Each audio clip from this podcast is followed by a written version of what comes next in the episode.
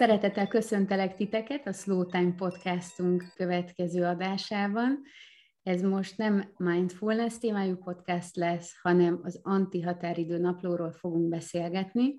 Én Krajcsó Nelli vagyok, a Slow Budapest alapítója, az anti-határidő napló tímünk egyik oszlopos tagja, ahogy gondolom gondoltátok is, és akikkel beszélgetek, az Bánosi Eszter, Eszterrel már találkozhattatok, ő a szövegírója az Antiatáridő Naplának, és egyébként a Szló Budapestnek, egyébként pedig újságíróként dolgozik, és a másik, vagy a harmadik tagunk így a csapatban pedig Jankovics Balázs, őt is ismeritek, az illusztrációit, a grafikáit biztosan, három éve rajzolja már nekünk a, az Antiatáridő naplót, egyébként pedig a Traveling Fox Designnak az alapítója, és illusztrátorként dolgozik, úgyhogy szeretettel köszöntelek titeket, sziasztok! Hello! Hello, sziasztok! Na, amikor itt leültünk, akkor így pont mondtam nektek, hogy jó lenne, hogyha a 2022-es antihatáridő napló már a kezünkben lenne, mert ugye az az apropója most ennek a beszélgetésnek, hogy mindjárt kapható lesz az antihatáridő napló.hu webshopunkon, ugye mindjárt itt a szezon, a határidő napló szezon, ahogy közeledünk az év végéhez, de ez még nincs itt most a kezünkben, az új napló, Viszont azt gondoltam ki, hogy azért mutassunk egy csomó mindent így a, a, a nézőknek ebből, és hogy az alapján kezdjünk el beszélgetni arról, hogy hogyan is állt össze a 22-es napló, meg egyébként magára az antihatáridő napló koncepcióról, kinek mi volt a kedvence, ebben a, ebben a, a legújabb naplóban, melyek voltak a nehéz részek, stb. Tehát, hogy ilyesmikről ö, beszélgetnék. Most megosztanám így a, a, a képernyőmet, remélem jól látjátok. Na ez lesz a 2022-es antihatáridő naplónk, a legkékebb szerintem a naplóink történetében, ugye ez most már a nyolcadik vagy kilencedik napló, talán a nyolcadik. Balázs, neked mi jut eszedbe erről a borítóról? Ugye te rajzoltad, és hogy most először volt az, hogy azonnal meglett ez. Tehát én szeretek beleszólni a borítóba, hogy ez milyen lesz, és újra rajzoltatni. Sajnos ez, a, ez az a pont mindig, amikor elveszítem így a magabiztosságomat, mert nem tudom, hogy mit fognak annyira nagyon szeretni az emberek, de amikor erre ránéztem, akkor azt láttam, hogy wow, ez szerintem így át fog menni nagyon sok embernél, és szeretni fogják. Neked mi jut eszedbe erről? Nekem is kicsit furcsa volt, hogy így elsőre, elsőre meglett, de, de valahogy éreztem, hogy, hogy ez így, ennek így kell lennie, mert nem tudom, ez úgy jött, hogy ennek, ennek jónak kell lennie, és kész. Igen, lehet, hogy volt egy kis időnyomás is benne, de, de lehet, hogy ez puszta kreativitás volt. ez mindig jó hatással van rám, hogyha kevés az idő. Ez valahogy so, sokkal jobb dolgok jönnek úgy ki. Aha. Én nagyon szeretem, nagyon szeretem ezt a hülékbalont, nagyon szeretem tényleg ezt a rengeteg kéket, úgyhogy már alig várom, hogy a kezembe foghassam. És hogyha, hogyha belenézünk egy kicsit, akkor ugye megjelenik ez a, ez a hőlékbalon itt is a, a, a naptárnak a belsejébe, szinte ez az egyik első oldal. Ez így nekem jelent meg a fejemben, ilyen még nem volt az antihatáridő naplomban. Én így szoktam igazából évet tervezni, csak leírok szavakat így évelején, meg, vagy, vagy évvégén. Tudjátok, ott a, karácsony utáni ilyen kicsit ilyen kajakómás időszakban, és, és mondtam Balázsnak, hogy, hogy rajzolj, rajzoljátok, vagy hogy rajzold meg, és hogy ö, ö, legyen valami ilyen nagyon inspiráló rész. Azt szeretném kérdezni tőletek, hogy nektek is van ilyen hasonló tervezőtök, így évvégén, meg évelején? Vagy ez csak én vagyok ilyen, aki így szavakkal, meg így üzenget magának, mert ugye itt van egy rész, hogy üzenet magamnak a jövőbe. Hát nekem nem nagyon van egyébként. Mondjuk mindig eltervezem, hogy csinálok ilyet, mert az, az, az tök jó. De volt is, hogy csináltam. Ez egy kicsit konkrétabb volt, tehát nem ilyen szavakat írtam le, hanem inkább, inkább hanem így volt egy ilyen sorvezető, és akkor úgy kellett megcsinálni az évet, de aztán úgy éreztem, hogy annyira nem inspiráló. Talán azért is, amit te mondasz, hogy, hogy túl, túl, túl sok volt a szöveg, túlságosan ki kellett fejteni, és emiatt talán úgy annyira nem volt vagy nem volt tere annak, hogy, hogy, hogy így szabad, szabad, szabadon alakulhassanak a dolgok az év közben. Úgyhogy én emiatt nem, én inkább egyébként mostanában ősszel szoktam valamiért tervezgetni a jövőre, nem, nem igazán értem, hogy miért. Lehet, hogy azért is, hogy ilyenkor elengedem a ugye, régebbi dolgokat, vagy amiket már el lehet, és akkor és akkor így a tél az egy ilyen szünet, és aztán tavasszal ezek a dolgok, amiket így most megfogalmazok magamnak, akkor remélem, hogy azok így, így szárba szökkennek, úgyhogy nekem ez így most egy kicsit így áttalódott valahogy őszre ez a, ez a fajta ilyen összegzés. Uh-huh. Hát igen, ugye az őszről mondják is, hogy az elengedésről szól, így a lezárás megelőzése, mint hogy a változás ugye a nyárból, megyünk egy kicsit befele a figyelmünkkel is, ugye a természet is elkezd lassulni, és akkor lehet, hogy ez így, ez így jön neked, meg az, hogy akkor van időd, Eszter, nem? Tehát, hogy, hogy akkor így lehet így három hónapig is tervezni a, a következő évet. Igen, abszolút így van, igen, meg módosításokat végezhetek, stb. Igen. Balázs, neked van ilyen, ilyen tervezős rituáléd egyébként? Hát egyszer azt hiszem, hogy így évvégén csináltunk egy ilyen, hogy kinyomtattunk, valahonnan letöltöttünk egy, egy ilyen tervezőt, vagy nem is tervezőt, hanem inkább egy ilyen évösszegzőt, meg, meg, meg új évkezdő, új évkezdő, de hát annyira nem, nem volt nekem meggyőző, vagy nem tudtam annyira úgy kihasználni, amire, amire való. Uh-huh. Uh-huh. Neked úgy egyébként segít valami, vagy így igényled ezt, hogy így tervezzél előre, évelején? Hát én nem szoktam ilyeneket nagyon csinálni. Én inkább így magamban elrendezgetem a dolgokat. Az uh-huh. sokkal többet ér nekem, mint, hogy, mint hogyha leírnám. Uh-huh, uh-huh. Szóval így jártatban, keltetben így foglalkoztatnak témák, és akkor egyszer csak meg lesz valamilyen irány, és akkor igen. arra néz. Aha. Igen, igen. Egyébként ez nekem is van. Én se vagyok nagy írós, tehát hogy ez a naponta egy napló bejegyzést írni, az, az, az nem az én stílusom. De valahogy ilyenkor megy, és eddig jutok, csak szavakat írok le. Ugye te is mondtad, Eszter, hogy, hogy úgy túl sok lett a szöveg, és hogy kevés a tér. Én azért csak szavakat írok, hogy, hogy talán ez így több szabadságot ad arra, hogy, hogy, hogy aztán így fejlődjön tovább az, hogy mondjuk, nem is tudom, odaírom, hogy természet, vagy növények, vagy ilyesmi, és akkor abból, abból egy csomó minden lehet. Igen, ez így van, én is erre gondoltam, amikor azt mondtam, hogy több tere lehet annak, hogyha mondjuk két ilyen kis kulcsszavakat használjunk. Uh-huh. Na, úgyhogy én remélem, hogy mindenki, aki majd megveszi ezt a 22-es naplót, örülni fog ennek az oldalnak, és tök sok, vagy kevés rátok van bízva, szavakkal fogjátok megtölteni ezt az oldalpárt. Hogyha tovább megyünk, akkor itt egy újfajta éves tervező, ami, ami a, a, a naplóba most bekerült. Ugye eddig egy oldalon volt az egész év így kirakva, és most ugye szeretünk volna több teret adni, illetve ami újdonság, az a hónap színe, meg a hónap szava.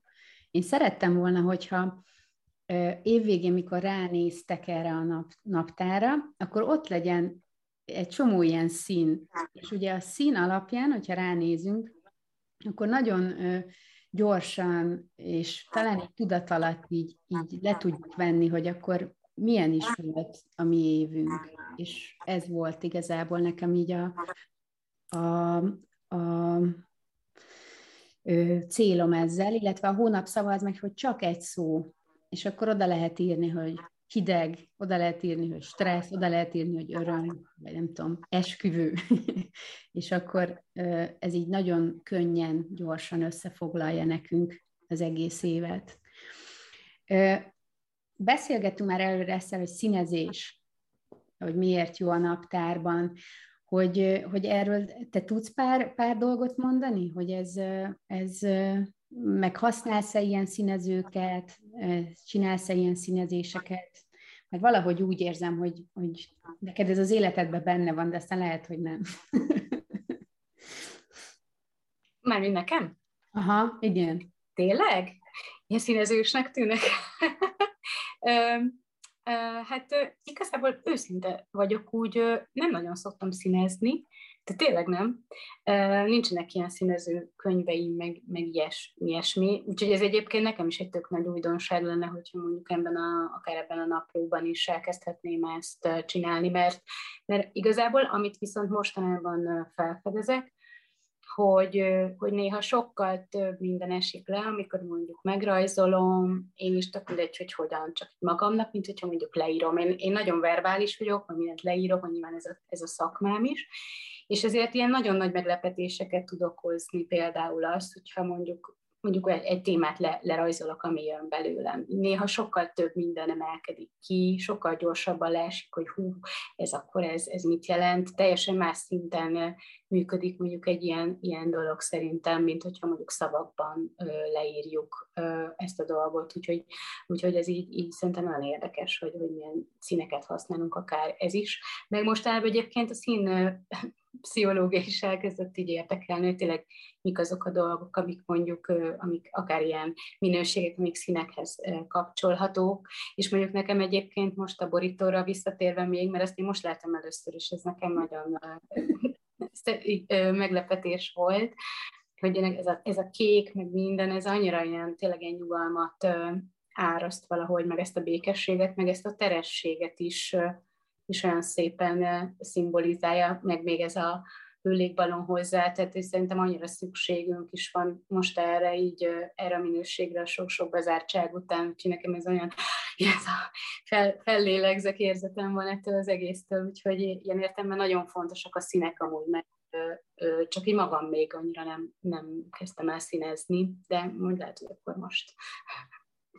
Na, és Balázs, te, te, nem, te nem a verbális kategóriába tartozol, ahogy ismerlek, hogy de egyébként így színezőkkel, vagy színekkel, hogy vagy valamilyen mélyebb jelentés tulajdonítasz-e nekik, vagy egyszerűen te csak rajzolsz, és jönnek a színek maguktól, hogy vagy ezzel?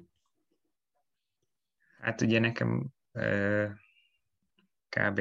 minden nap a színek körül forog, hogy megtalálni a párja, párjukat egymásnak, hogy ill, illet, illeszkedjenek egymáshoz.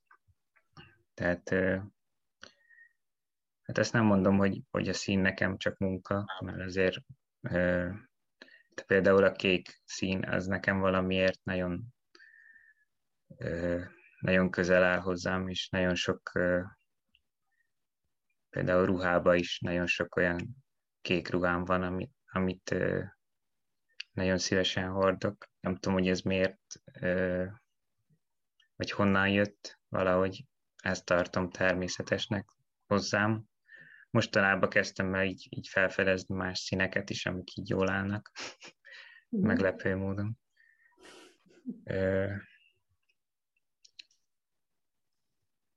De nem tudom, mondjuk, hogyha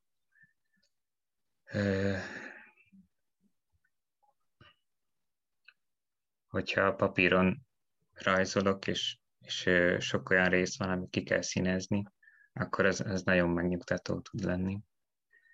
Ezt mm-hmm. nagyon ezt, ezt szeretem csinálni nagyon.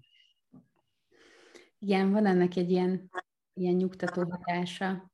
Kivéve, ha rá stresszelsz, hogy ú, ebből mi fog kisülni. Én, mindig azt figyelem meg, amikor így színezgetek, de ritkán szoktam színezni, pedig van egy csomó színező, meg egy óriási nagy ilyen ceruza készletem, ilyen majdnem szerintem ilyen 60-70 darabos, tehát az összes szín szinte ott van, amit el tudsz képzelni.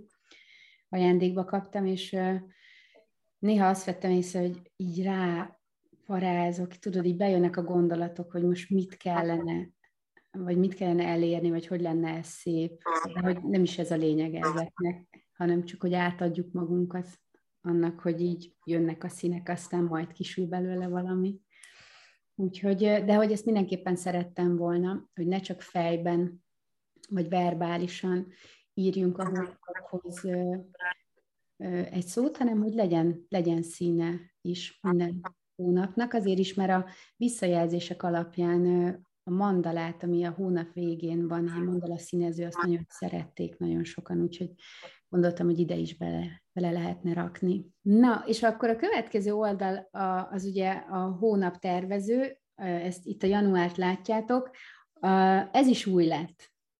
Mégpedig abban lett új, hogy kapott, ugye volt már mindig is a mi naptárunkban egy ilyen slow mérő, így hívtuk, az év elején, különböző témákkal, és most azt gondoltam ki, hogy ahhoz, hogy így tudjuk magunkat jobban mérni, minden hónapnak ugye lett egy témája, és tehát itt, a, itt látszik a téma, töltődj fel, feltöltődés a, a, a januári témánk, azt hiszem, várjátok csak, hol van? Itt van. Ilyenek ugye a, a hónapkezdők, itt van mindig a téma, erről majd beszélünk, majd Esztert megkérdezném, hogy ugye együtt alakítottuk ki ezeket a témákat, ugye lett 12 téma, és és ezt ugye itt visszük tovább, hogy mit jelent a feltöltődés, és akkor digitális detox, alvás, meditáció, semmit tevés, főzés, és itt ugye be lehet jelölni, hogy hónap elején te hogy vagy ezekkel, tehát lehet, hogy az alvás az egyes,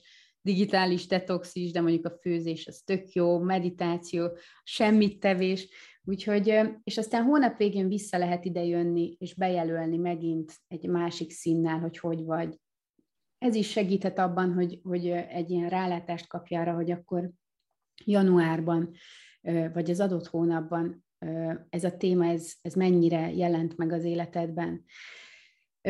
Ezzel kapcsolatban még majd mondok valamit így a méréssel kapcsolatban, de még elmondanám, hogy ez is egy újdonság, a céljaim, felírni három célt januárra, és akkor itt lehet pipálni egy picit így motiválni magunkat arra, hogy kinyitjuk, ó, tényleg én ezt gondoltam ki a hónap elején, hogy ezt szeretném így elérni, és akkor megnézni azt, hogy hova tartok.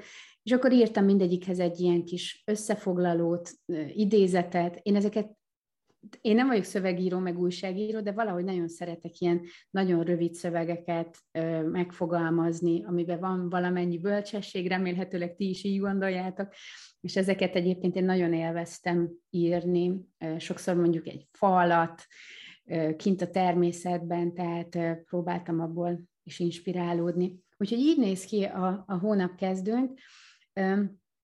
Azt, azt szeretném tőletek is kérdezni, meg így még én is egy picit beszélni erről a mérésről, hogy mennyire vagyunk hatékonyak. Ugye nagyon sok naptár, vannak ilyen, hogy csináld meg, hogy nem tudom, a, mit, mit találtál Eszter, az elfoglalt nő, vagy nem tudom milyen naptár volt, nem? Tehát, hogy, hogy nagyon sok határidő napló, az ezért lehet olyan stresszes, mikor kinyitjuk, mert hogy uh, ott egy csomó minden, amit mondjuk én kigondoltam, hogy mikorra kell megcsinálni, és aztán nem tudtam megcsinálni, és hogy ugye mi az anti napló, és ezért lett anti, azt szeretnénk, hogy ez ne legyen stresszes, hogy kinyitjuk, sőt, segítsen minket, támogasson minket, de mindenféle ilyen kis mérős funkcióval, azok különösen, akik ilyen túl túlságosan így rá tudnak feszülni a célokra, meg nagyon eredményorientáltak, lehet, hogy erre is rá fognak feszülni, hogy úristen, egyes volt az alvásom január 1-én is, és aztán január 31-én is, és hogy akkor én egy kudarc vagyok, vagy a három célból csak egyet tudtam elvégezni. Ezt nagyon nem szeretném, hogyha így lenne, hogyha ezt okozná a naptár, hanem inkább csak az, talán arra lehet még ezt így használni, hogy így visszalapozva, vagy akár csak így, így magunkkal, amikor így foglalkozunk, akkor így megnézni, hogy ja, januárban ezek voltak a céljaim, ez, ez mennyire érdekes, de hogy annál több szerintem nem kell, és nem is érdemes ráfeszülni, mégis nehéz ezt. Ti hogy vagytok ezekkel a célokkal, határidőkkel? Titeket az ilyenek bestresszelnek, például ez a slow mérő, meg ez a célleírás, vagy inkább így motiválnak?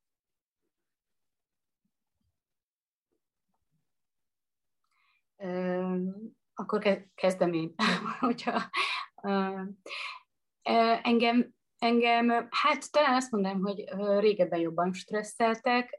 Én nem is tudom, én magamat tudom, tehát hogy nekem egy időben magamat tudtam annyira stresszelni, le se kellett írnom ezeket. tehát, hogy annyira erős bennem egyébként ez a belső kontroll, hogy eleve egyébként mondjuk az én munkám is olyan, hogy tehát nagyon fontosak a határidők, mert ugye újságíróként dolgozom elsősorban, és akkor az, az fontos, hogy meglegyen ugye időre egy-egy cikk. Egyébként nekem ez jól is ö, ö, megy, meg most már azt például el tudtam engedni, hogyha nem rajtam múlik például, hogy valami mondjuk ö, meg lesz-e vagy sem, akkor, akkor azt úgy, úgy nehezen, de el tudom engedni, mert akkor azt tudom, hogy tényleg mindent megtettem, de nem, nem jött össze. Meg szerintem azért mondjuk az antihatáridő naplóban nagyon sok olyan olyan tanács, vagy, vagy szöveg is van, ami pont arról szól, hogy legyünk kedvesek magunkhoz, hogy, hogy, hogy, hogy gondoskodjunk magunkról, és akár például ez, ez ugye kiterjedhet arra is, hogyha mondjuk valami akkor nem sikerül, vagy az is lehet, hogy például rájössz arra, hogy meghatároztál bizonyos célokat, de mondjuk túl magasak az elvárásaid magaddal szemben, mert egyszerűen ezt, ezeket nem lehet, vagy lehet, hogy nem is, nincs is hozzá kedved, szóval, hogy, hogy tök sok mindenre tudsz így reflektálni, ez egy tanulási folyamat szerintem. Úgyhogy, úgyhogy erre is jó, akár így is, így is lehet szerintem nézni, hogyha mondjuk valami nem valósul meg, hogy egyáltalán tényleg meg akartam-e csinálni. Meg lehetnek a belső célok is, tehát hogy mások, mint mondjuk egy ilyen átlagos határidőnaplóban, hogy mondjuk ad le a nem tudom melyik feladatot csütörtökre, antihatáridőben szerintem inkább, vagy én legalábbis olyan célokat határozok meg, vagy határoznék meg, amik sokkal inkább mondjuk belső célok hogy mondjuk akár lehet az is egy cél, hogy nem leszek magammal szigorúbb, vagy kevesbe leszek magammal szigorú, vagy meg tudom, én próbálom ezt és azt megbocsátani magamnak, vagy, vagy tehát, hogy, hogy, hogy egészen másfajta célokat is meg lehet itt fogalmazni. Én, én ilyeneket azért így megszoktam szerintem magamnak most már uh, fogalmazni, hogy, uh, hogy mondjuk megengedem magamnak a pihenést, és aztán, hogyha nem az nyilván. Tessék? Jó, jó cél, nagyon jó cél. Jó célok. Persze, ez, ugye ezt szoktuk beszélni, hogy erre is rá lehet stresszelni, hogy na hú, most akkor nem pihentem, de hogy ezek azért így fontosak szerintem. Uh-huh. És hogy, hogy nincs kőbevésve, szóval mindent át lehet így értékelni, utólag uh-huh. is. Hmm. Tök jó ezt, hogy mondtad ezt, hogy belső célokat megfogalmazni, meg még az jutott eszembe, hogy lehet ceruza és radír. Abszolút, igen, azt ajánlani a antihatáridő napról, hogy nyugodtan ki lehet radírozni a dolgokat. Balázs, te hogy vagy ezzel? Ú, hát én nagyon szoktam stresszelni a határidőkön, úgyhogy hogyha ilyen naplót használnék, akkor ebbe biztos, hogy nem, nem írnám fel őket, mert, mert Hát ez szerintem nem erre van. hogy, tehát én úgy gondolom, hogy úgy lett ez, vagy úgy alakítottuk ki, hogy, hogy ez egy ilyen, ha ránéz az ember, akkor, akkor megnyugvással töltse el, és hogyha ott, ott látja azt, hogy, hogy a péntekre le kell adni sürgősen valamit, akkor ez, az már nem egy megnyugtató dolog. Tehát uh-huh. inkább tényleg ez a, ezek a belső célok, ez nekem is jobban tetszene, hogyha ez, ez lenne felírva. Hmm. Igen, igen, igen, igen, és talán a, a havi téma az lehet egy ilyen irányvezető abban, hogy akkor most mire fókuszálunk.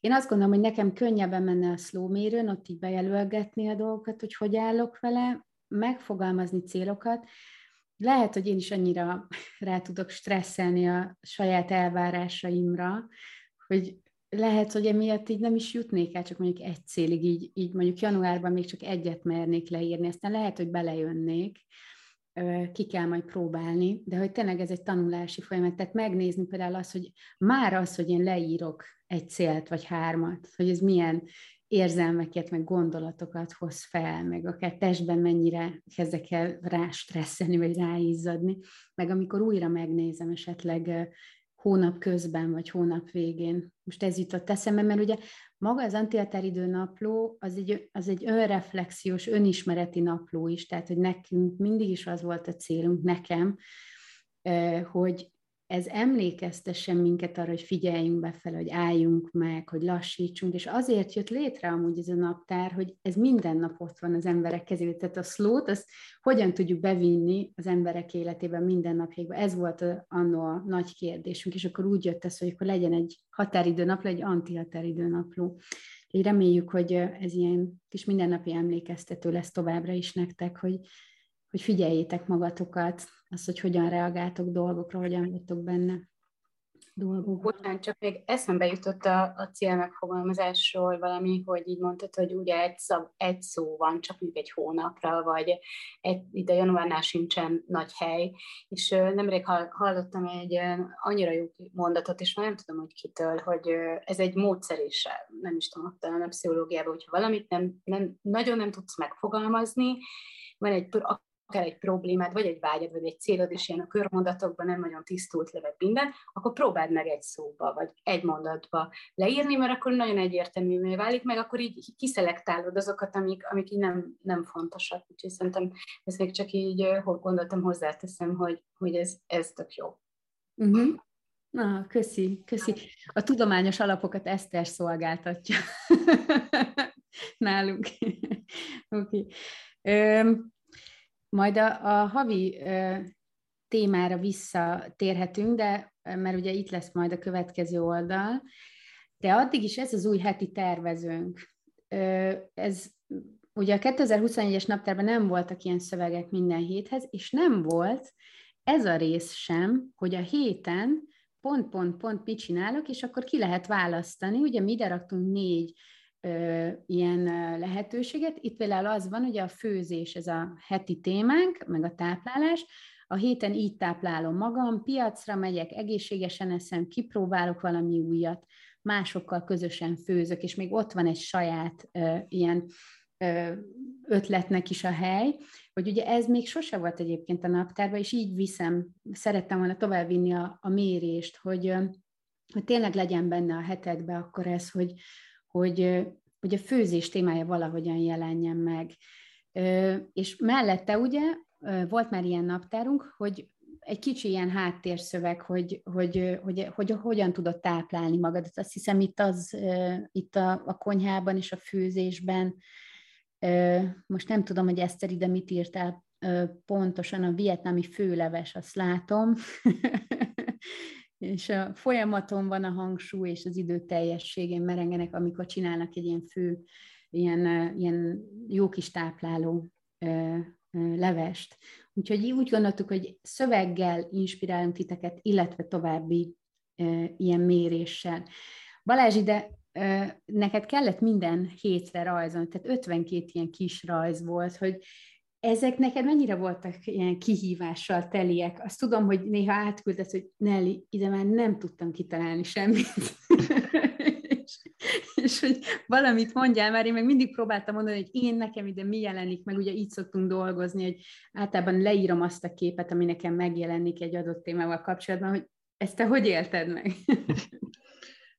hát igen, néha nehéz volt már ö, mit kitalálni, de szerintem leginkább a fáradtság miatt volt, amikor már annyira nem fogott az agyam, hogy, hogy már nem tudtam mit, találni, mit kitalálni, de leg, legtöbb esetben azért így a szövegek, a maga a főszöveg, meg a heti kis szavak, kis mondatok is segítettek abban, hogy és akkor onnan könnyen ki tudtam venni azt, hogy, hogy mi az, ami, ami jól illene hozzá.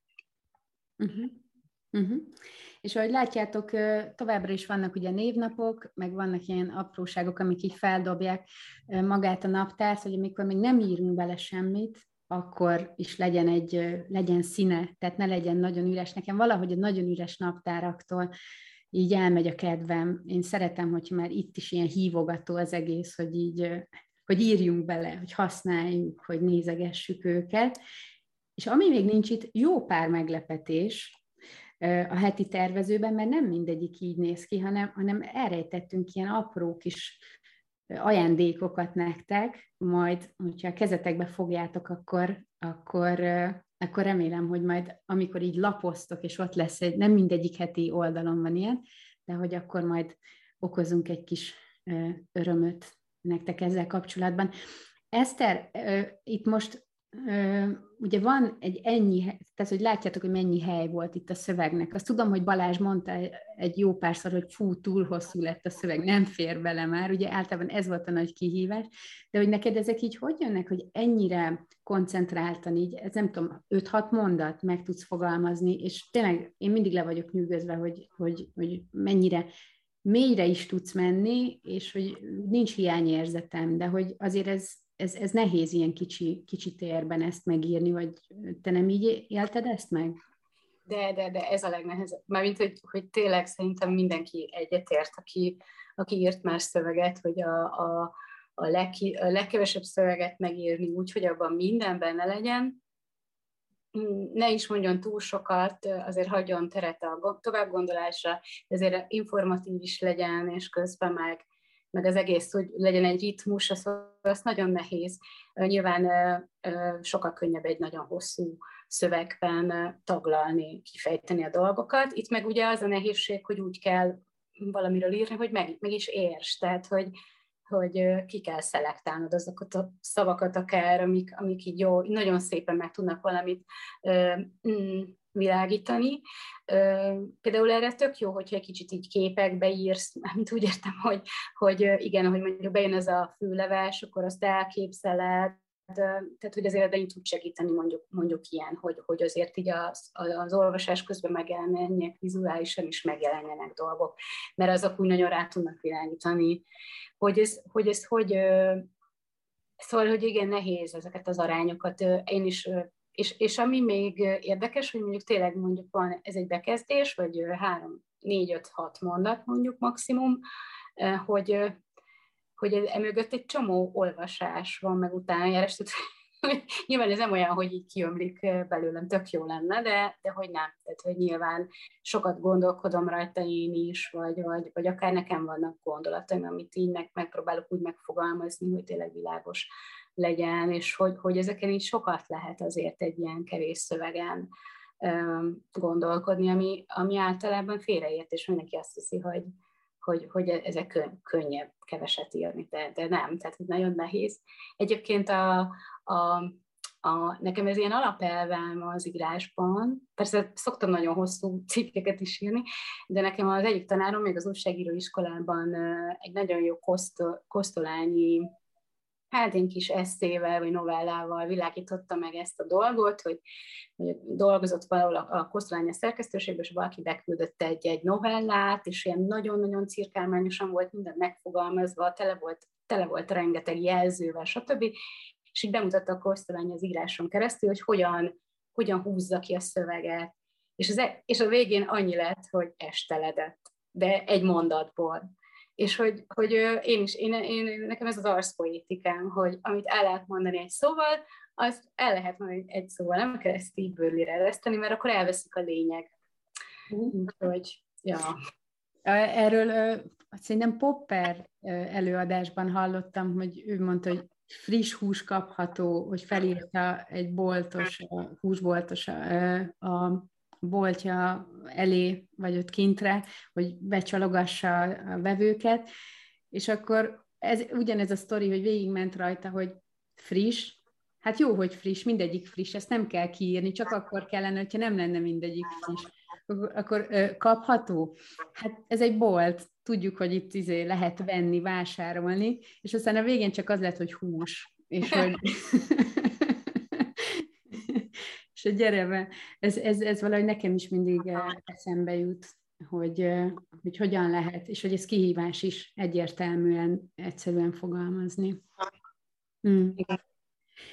A, hogyha tovább megyünk, ugye ezt, ezt már megmutattam nektek, Balázs, ez volt az első hónap eh, kezdő rajz, ugye ez egy kétoldalas rajz, gyönyörűek, én mindig azt mondom, hogy fest, tehát hogy így printbe is ki kéne nekünk adnunk ezeket. Mindig az első az, amit, amikor így, az még az ilyen tanuló rész, nem? Amikor így ráérzel te is, hogy, mert megbeszéljük mindig a koncepciót, hogy úgy nagyjából mi lesz, mit szeretnél, és aztán ahhoz így átigazítani a, a stílust, meg így rátalálni arra, meg azt, hogy nekem is nekem is tetszett, szerintem ez, ez, így, ez így tök nehéz, hogy te ezt hogy élted meg, szerintem annyira jól jön ez a feltöltődés ebből a rajzból, én nagyon szerettem, amikor elkészült így, de szerintem 20 verzió volt, nem tudom, mert a végén még most is látom, hogy még ez is más, mint amit, ami nekem megvolt, ami, amit még annó csináltál. Tehát az utolsó pillanatban is változtattál, ahogy látom. Ja igen, hát ez, ez mindig, ez, mindig tudnék rajta mit változtatni, úgyhogy ö, szerintem ez a, sose vagyok elégedett teljes mértékben azzal, amit csinálok, vagy nem tudom. Uh-huh. Ez kicsit ilyen maximalizmus. És ezért is van az, hogy, hogy, hogy amikor megcsinálok dolgokat, akkor akkor már így századszóra már nem nézem át inkább, hanem mert akkor tudja, hogy találnék még valamit, amit még ki kéne javítani, és akkor sose lenne vége az egésznek. Ismerős.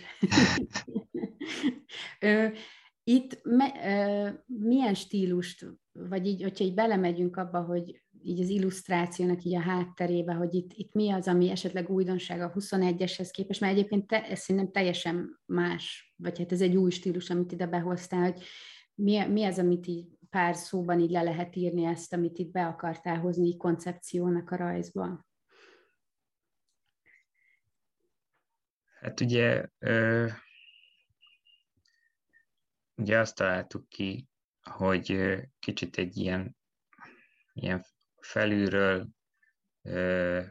nézve lennének megjelenítve a kicsit távolról ezek a hónap kezdő oldalak, hogy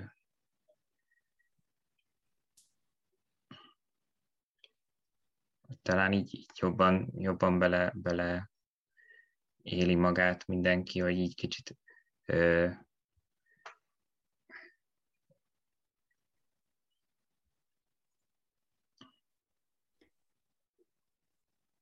Több jobb, lehet? Jobb, jobban magáinak érzi, vagy nem Aha. tudom. Aha. Aha. Igen. Igen, ezt így, ezt így szerettük volna, hogy részletgazdag legyen, de hogy közben megtalálni azt, hogy ne vesszen el a lényeg.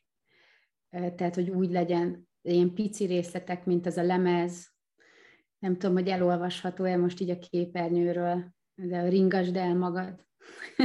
de hallgatta ez a lány, mielőtt elaludt, vagy lehet, hogy még megy. Igen.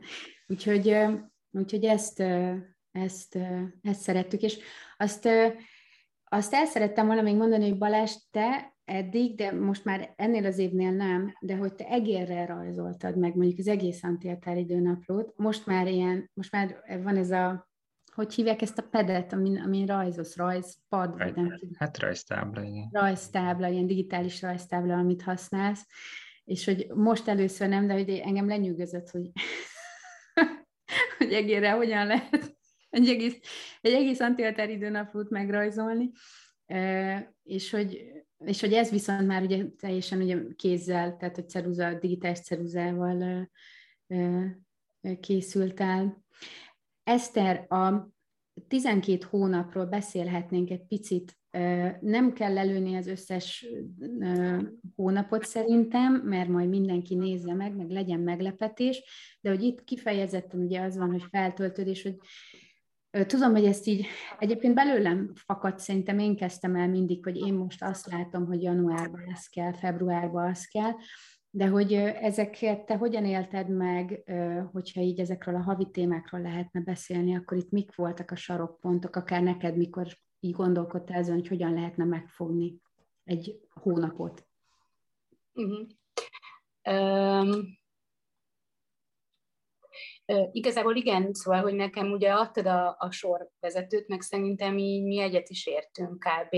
abban, hogy mondjuk egy-egy hónapnak nem azt mondom, hogy mi a funkciója, de hogy egy kicsit tényleg így kapcsolódunk mondjuk a természethez, akkor, akkor, akkor mi az, amivel dolgunk van mondjuk abban a hónapban. Tehát, hogy ezt már az előző határidő naplóban is vissza szerettük volna szerintem így megmutatni, meg akár a blogbejegyzésünkben is, ez szerintem egy nagyon fontos, tehát hogy ugye maga adják, adják is magukat a témák azért, hogy, hogy mondjuk akár január, január ez nyilván sokkal egy ilyen visszahúzódóbb dolog, egy-egy pihenés fókuszáló mm, történet, vagy vagy akár mondjuk a május, amikor tényleg így az egész, egész világ elkezd kitárulni, és hogy minden az életről szól, szóval, hogy, hogy, hogy nagyon sok, sok olyan hónap van, ami, ami amúgy is adja magát, és, és amúgy nekem is vannak kedvenc hónapaim, amiben éreztem is, hogy mondjuk egy a szöveget így könnyebb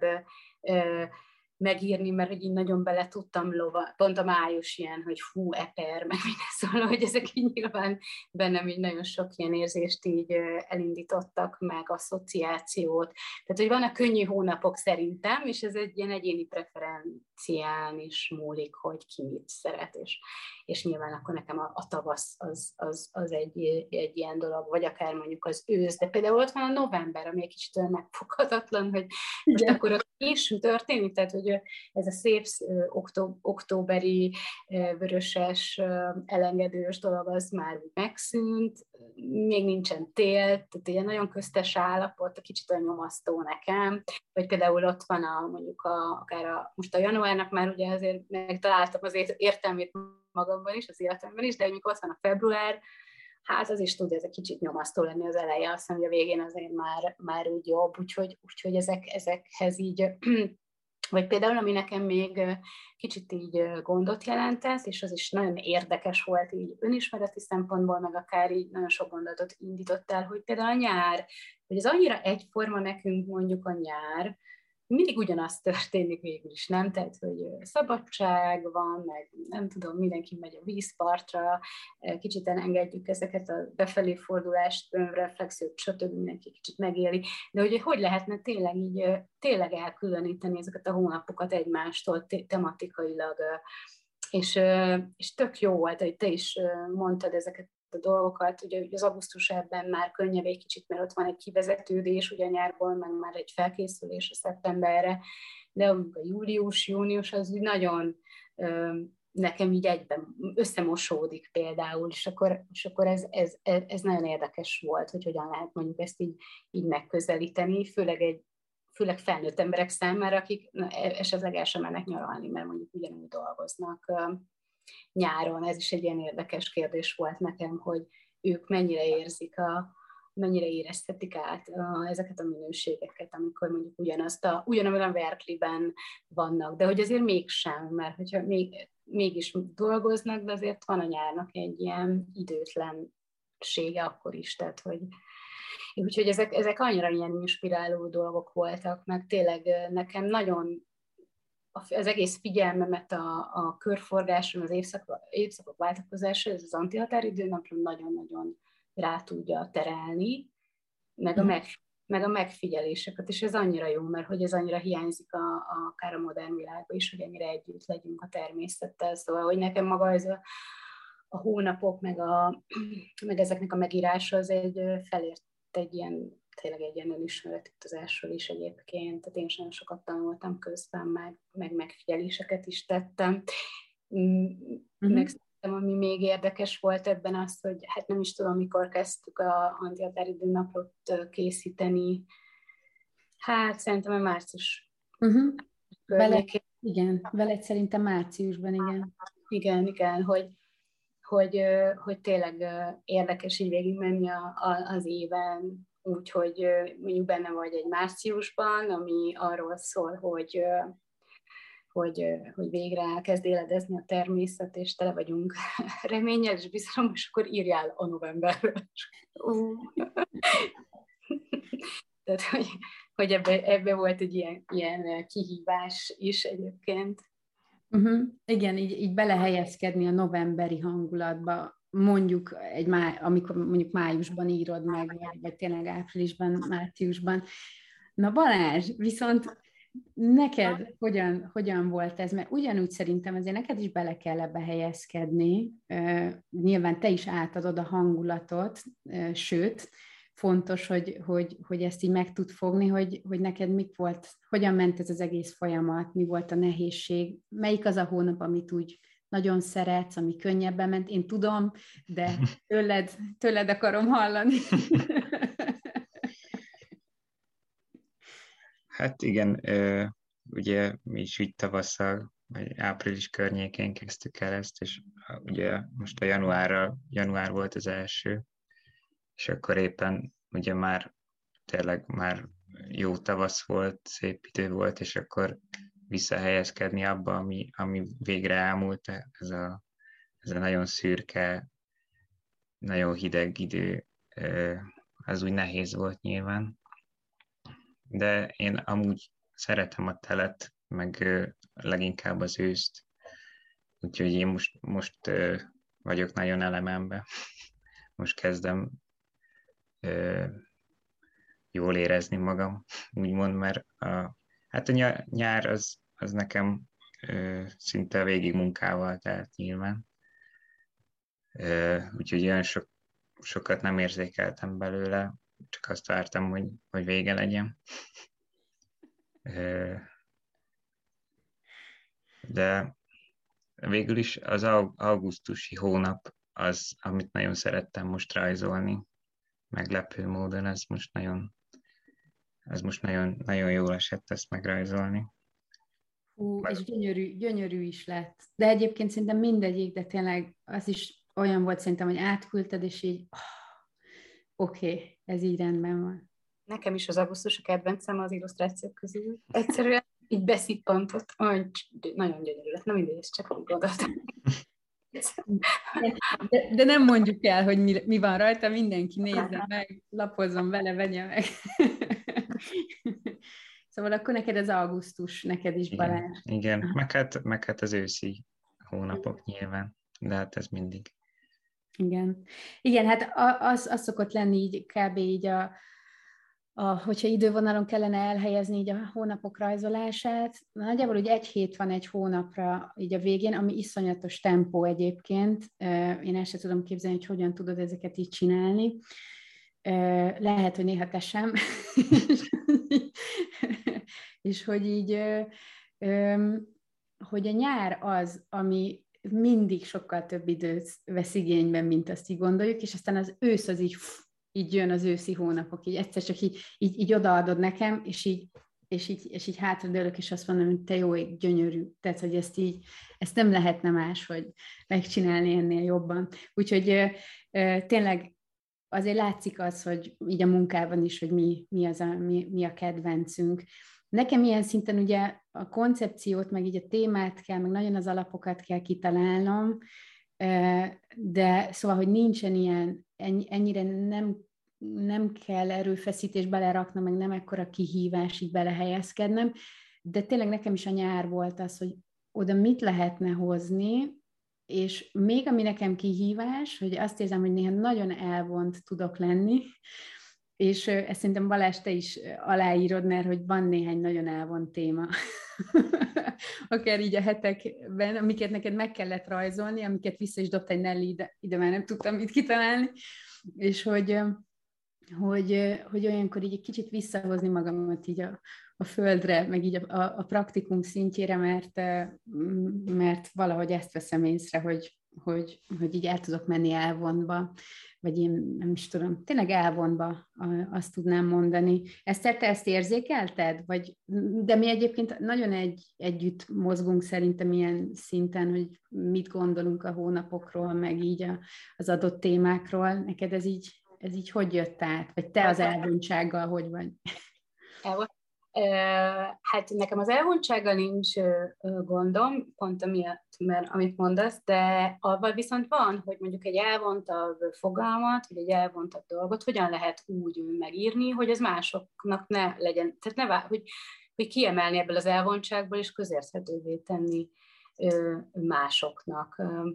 És itt például akár ez a négy elem volt egy, egy, egy olyan, ami, ami már, már hát elvont végül is, de hogy közben meg, hogyha belegondolsz, meg, meg, meg tudod úgy írni, akkor rájössz, hogy ez egy annyira alapvető dolog igazából, meg annyira körülvesz minket, hogy csak nem figyelünk rá, hogy igazából nem, nem, nem egy olyan fogalom, amit nagyon hosszan lehet, tehát hogy ami, ami nagyon bonyolult lenne, vagy, vagy érthetetlen, úgyhogy, úgyhogy ilyen értelemben én uh, akkor, akkor voltak nagyon, igen, ilyen talán ilyen nagyon finom különbségek, amik, amiket így, így tényleg gondolkodni, meg emészgetni kellett, hogy, hogy mi az, ami mondjuk, ami, amiben meg lehetne ragadni, akár mondjuk a, a változást, vagy a, vagy a változtatást, hogy tényleg mi, mi a kettő között mondjuk a, a különbség.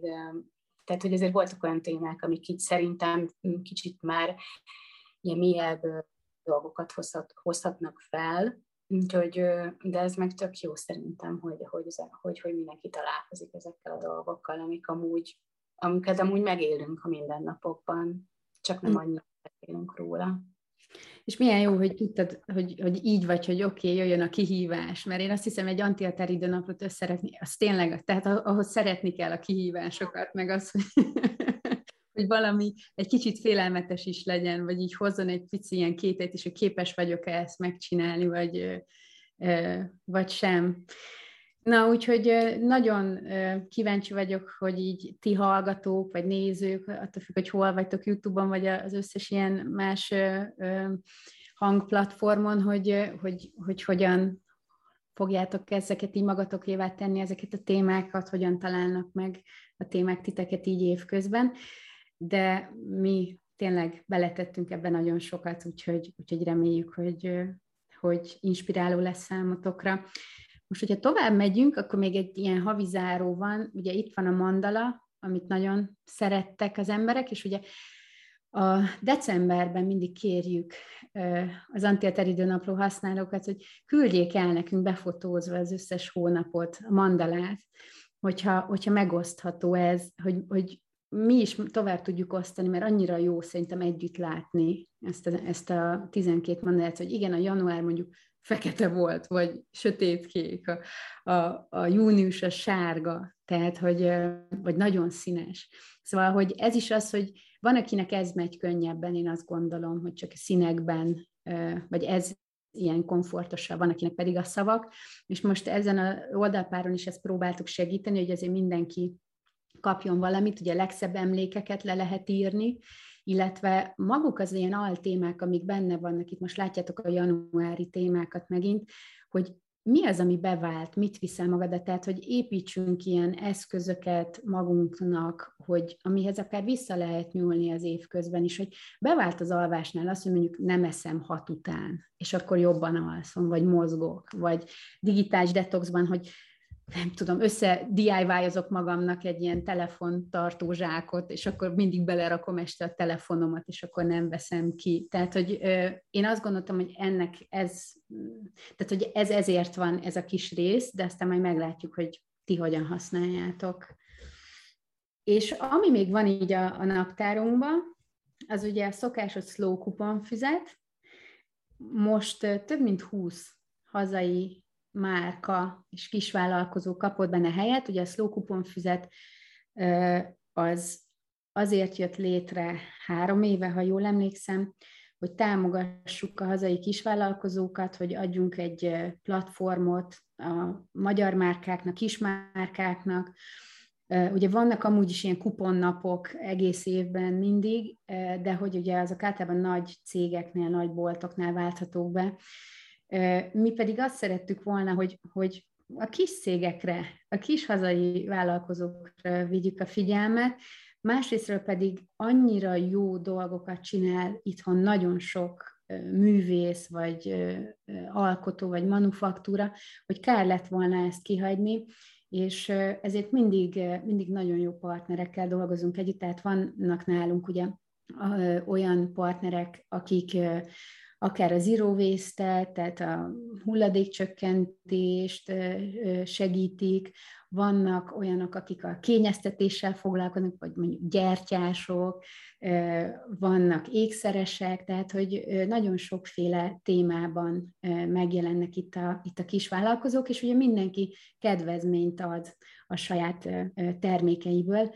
Én nagyon-nagyon ajánlom, hogy ezeket majd így forgassátok, és ugye októbertől már egészen május 31-ig beválthatók ezek a, ezek a kuponok, úgyhogy mi direkt azért hagytuk ilyen nagyon hosszúra ezt a periódust, hogy, hogy, hogy biztos, hogy tudjátok őket támogatni, tehát hogy legyen ez egy ilyen motiváció arra, hogy hogyha mondjuk, nem tudom, fogkefét akartok venni, vagy vagy szendvics csomagolót, vagy nem tudom, valamilyen ékszert, vagy akár ruhát, akkor őket válasszátok. Mert szerintem nagyon fontos ez mindenféle tekintetben, hogy itt az itthoni kisvállalkozókat támogassuk.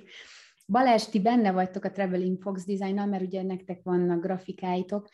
Egyébként meg ugye te, ti jártatok régen vásárokra, tehát te is ismersz azért sok mindenkit ebből a a kuponfizetes partnerlistából, hogy mind a kettőtöktől kérdezem, de akkor most így Balázsral kezdeném, hogy ez, hogy te kisvállalkozóktól, itthoniaktól vásárolsz, hogy ez mikor lett neked fontos, vagy hogy, és hogy mi az, amit itt tipikusan hazai márkáktól választasz, hogyha van ilyen?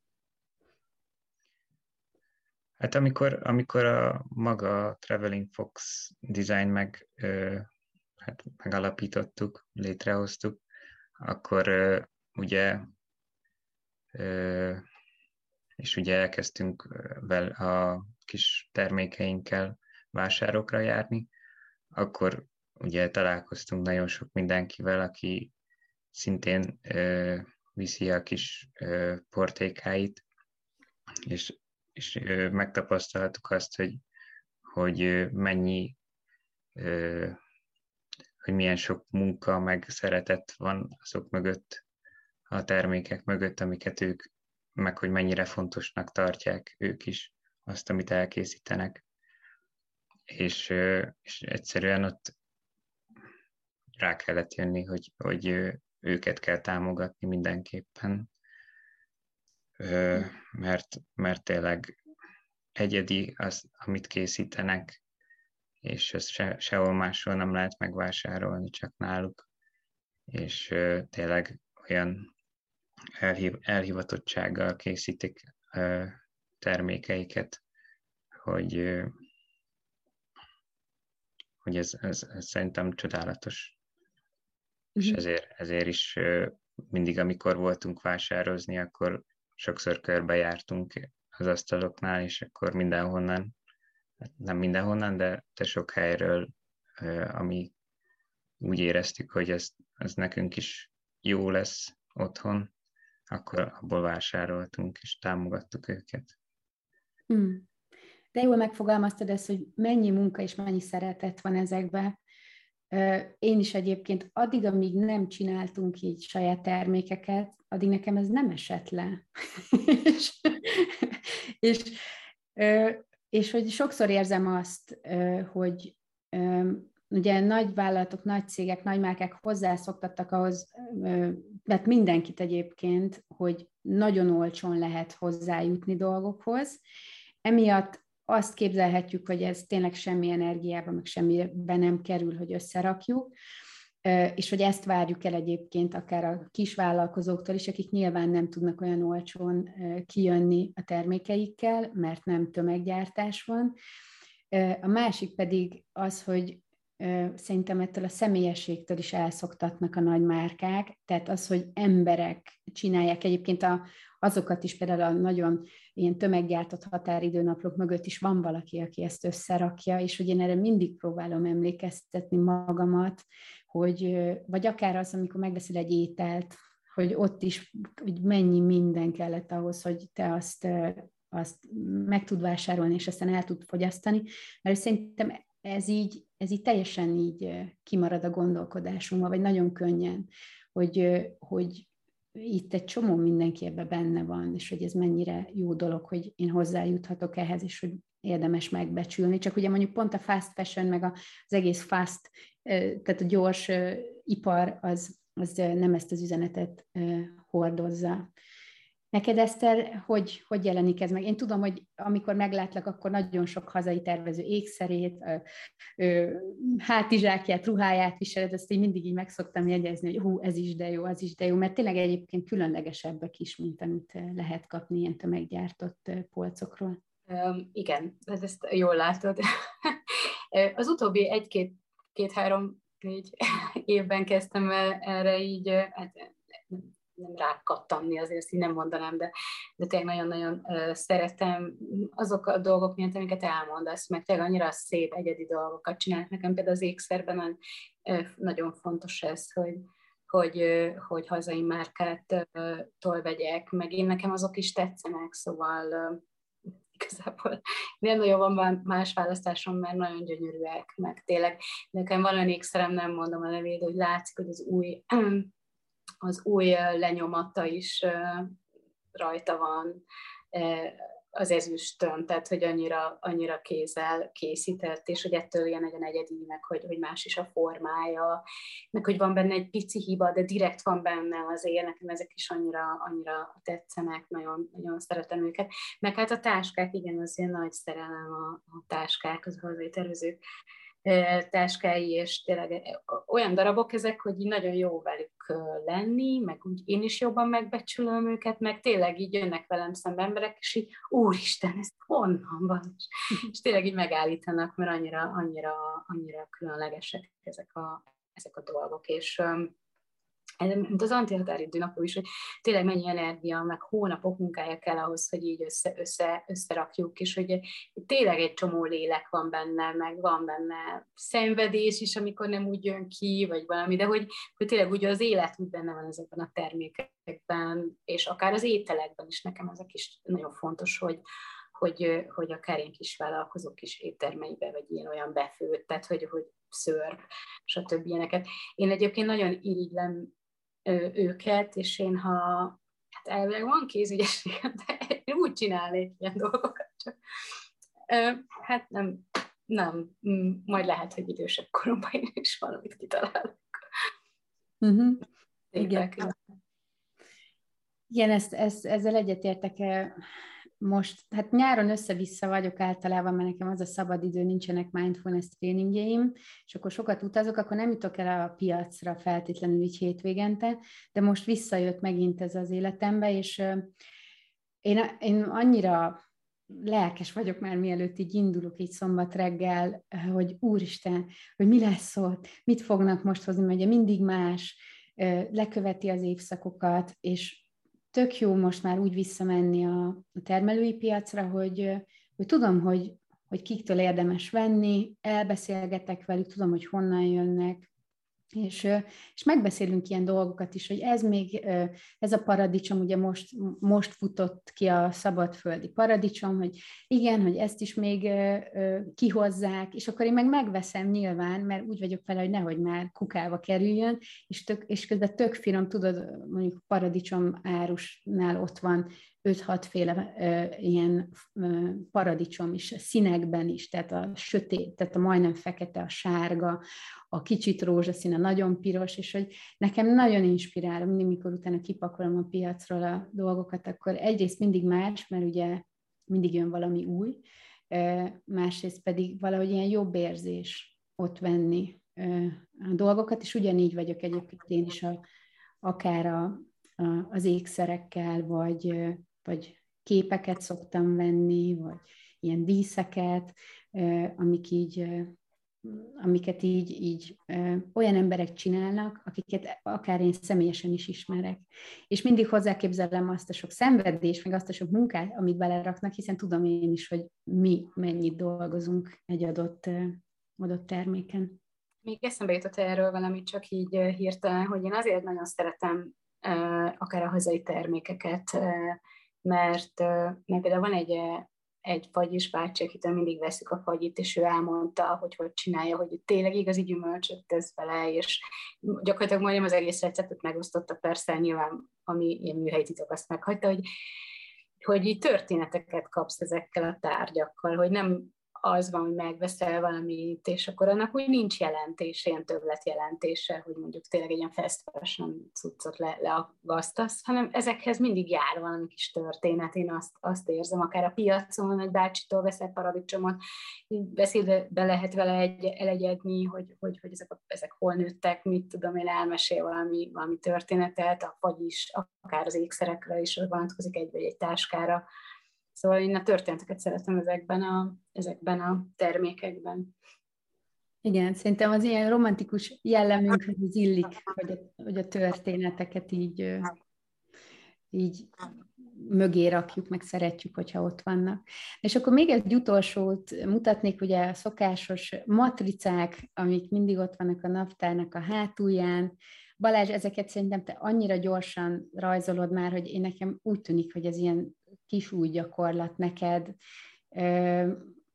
Nem tudom, hogy te ezzel, ezzel hogy vagy, hogy mennyire, mennyire gyorsan jönnek. Ugye itt ezt úgy szoktuk, hogy mindig leírom a témát, talán oda is rakom a képet, de van, amikor azt mondom, hogy pff, fogalmam sincs, hogy,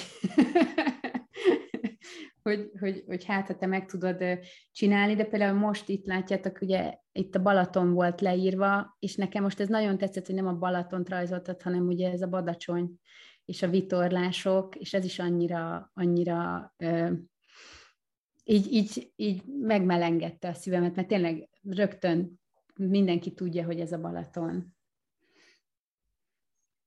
Hát ugye most már ezt így harmadik év, amikor ezt csinálom, és szerintem most már tényleg így ö, annyira hogy mondjam, hát nem az, hogy kis újból kirázom, de azért ö, könnyed, könnyebben megy, vagy nem tudom egy ilyeneket megalkotni, mert, mert már tudom, hogy, hogy mi az, ami, ami jól néz ki, mi az, a, hát abszolút úgy rajzolom meg őket, hogy, hogy milyen, milyen, milyen lenne az, amit én is szívesen beleragasztanék a naplóban, mondjuk, amit én is szívesen használnék. Úgyhogy így elég könnyen megy, igen. Uh-huh. Igen, itt ugye az a kihívás a matricáknál, hogy ennyire pici, ugye ezek egyszer egy centis uh-huh. matricák, ennyire pici helyen hogy adjuk át azt, amit át szeretnénk adni, mert itt kifejezetten olyan témákat hozunk ezekbe a matricákba, ami megünneplendő, vagy meg, megjegyzendő egy ilyen matricával, tehát nyilván ott van a szülinap, tehát hogy látjátok, hogy ajándék, kocintás, torta, szívecske, stb., de hogy ott van az is, hogy a napsütést be, betervezem, vagy a, a kikapcsolódást, vagy az, hogy találkozok a családdal, vagy a barátokkal, vagy az, hogy semmit se csinálok, vagy a könyvek, az utazás, a természet, itt van még sport, meg ugye itt még lent van azt hiszem több, több természet, vagy nem is tudom, hogy még ott mi van, meg az én idő, amit így be lehet tervezni. Tehát, hogy azokat szerettük volna itt is hangsúlyozni, azokat a témákat, amik segítenek lassítani, segítenek egyensúlyba jönni és a visszajelzések alapján nagyon szeretitek mindenki a használók így a matricákat, meg a matricázást, mert hoz egy kis kedvességet, meg szerintem játékosságot az egész tervezésben. Úgyhogy ezek, ezeket szerettük volna megmutatni nektek így a naplóban, és megállítom a megosztást, hogy lássuk egymást így jobban még egyszer, így mielőtt befejezzük a, a beszélgetést. És ez, ez igazából itt a, a 2022-es antihatáridő napló, amit összeraktunk nektek fél év alatt, majdnem. Én nagyon köszönöm Eszter meg Balázs nektek ezt a rengeteg munkát, megint felemelő volt együtt dolgozni, és tényleg tök jó, hogy most már így eléggé ráéreztünk meg így a munkastílusára, meg így az, hogy meg így tudunk szerintem egymástól segítséget kérni az szerintem nagyon fontos egy, egy ekkora projektben. És akkor a naptárak azok meg most már kint, kint vannak, ö, ö, frissen, és vigyétek, mert ugye ez is limitált példányszám, ö, és, és használjátok nagyon sok örömmel, és reméljük tényleg, hogy nagyon sokat tudunk inspirálni titeket a jövő évre is. Eszter Balázs, nektek meg köszönöm akkor a beszélgetést. Mi is köszönjük. Köszönjük. Sziasztok! Hello. Hello.